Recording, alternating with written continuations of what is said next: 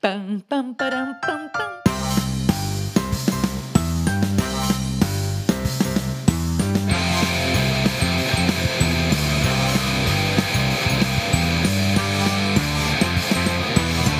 Começa agora o Palavra Cabeluda.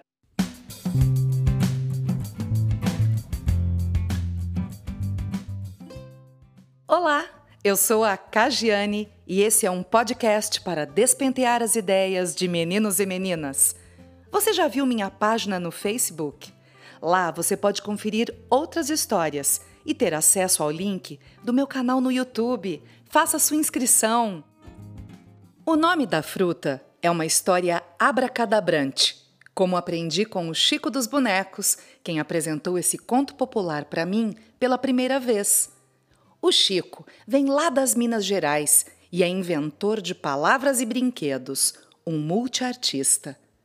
Essa história gudória, xiringabutória, está no livro Galeio, pela editora Peirópolis, e conta de uma fruta mágica que só se desprendia do galho se tivesse o nome pronunciado. Quer aprender o nome da fruta? Vem cá que eu te conto. Esta história aconteceu na época em que os bichos falavam. E dizem que os bichos falam até hoje. Na floresta da Brejaúva tinha uma árvore alta, muito alta, com uma copa gigantesca, repleta de galhos e folhas e carregadinha de frutas. E diziam os bichos da Brejaúva que quem comesse daquela fruta ficaria com muita saúde e sapituca, vontade enorme de viver, alegria mesmo. Mas acontece que eles não podiam comer nada, nadinha daquela árvore alta, muito alta, com uma copa gigantesca, repleta de galhos e folhas e carregadinha de frutas. Será que existe algum impedimento? Pois eu digo para vocês. Para desgrudar a redondinha do galho, era preciso falar o nome da fruta. Isso mesmo! O bicho devia chegar debaixo da árvore e pronunciar o nome. Só assim o galho libertava a fruta e o bicho nhoct. Se não falasse o nome, a fruta nem tchum ficava lá, toda frajola, metida rabequista. E se por acaso muito por acaso, uma fruta desgrudasse do galho sem ter o nome pronunciado, virava pedra. Acontece que somente um bicho, umzinho, em toda a floresta da Brejaúva, sabia o tal nome da tal fruta. O nome desse bicho rima com mariposa. Isso!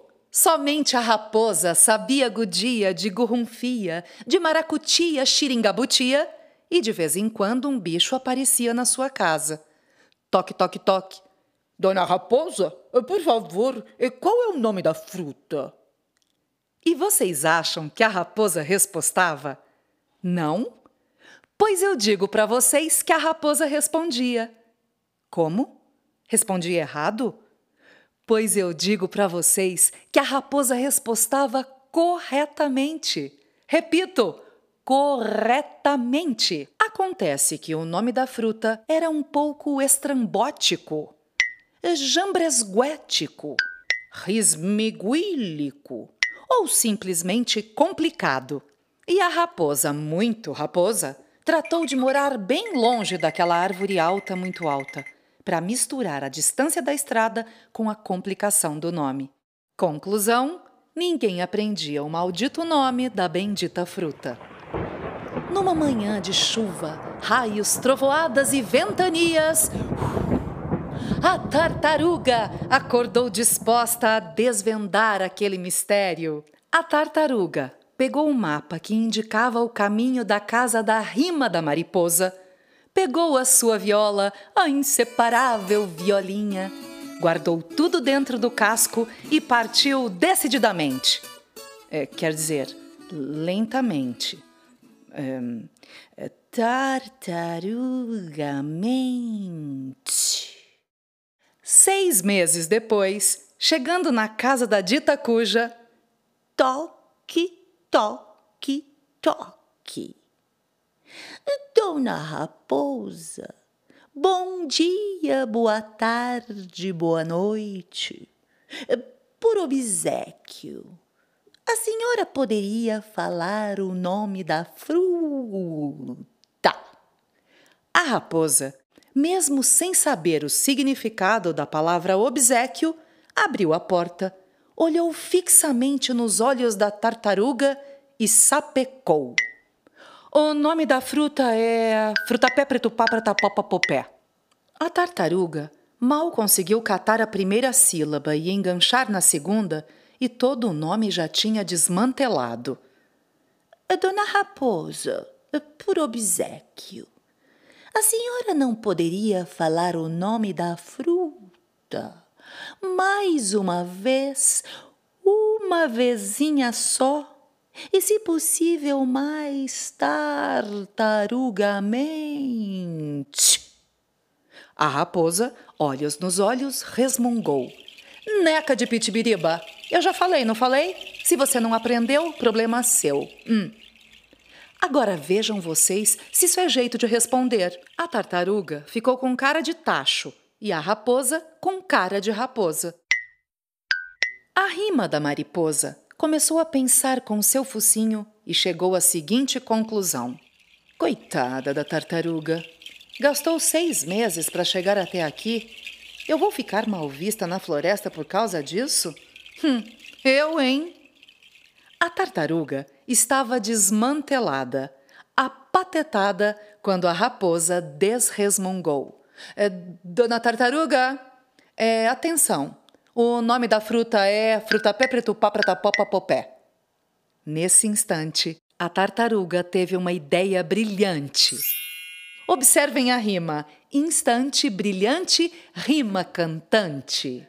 Pois bem, quando a tartaruga terminou de escutar aquele nome estrambótico, rambresguético, gismiguílico, respirou fundo, profundamente, pegou a violinha, ajeitou, afinou, limpou a garganta, deu meia volta e destramelou a cantoria com sua voz de taquara rachada.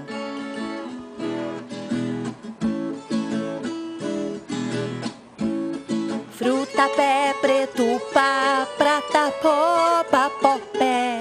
Fruta, pé, preto, pá, prata, pó, pó, pé. Fruta, pé, preto, pá, prata, pó, pó, pé. Fruta, pé, preto, pá, prata, pó, pó, pé. Fruta, pé, preto, pá, prata, E a tartaruga violeira foi andando e cantarolando pela floresta da Brejaúva. Seis meses depois, chegando debaixo da árvore misteriosa, reuniu a bicharada bichareda e rasgou o verbo. Eu aprendi o nome da fruta e vou ensinar a vocês. Fruta, pé, preto, pá, prata, pó, pó, pé. Fruta, pé, preto, pá, prata, pó, pó,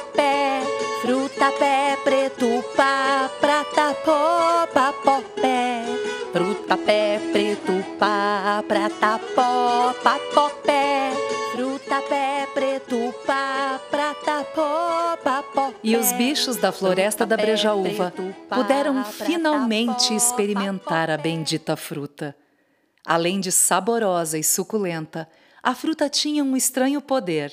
Dava muita pituca, sapituca, vontade enorme de viver, alegria mesmo.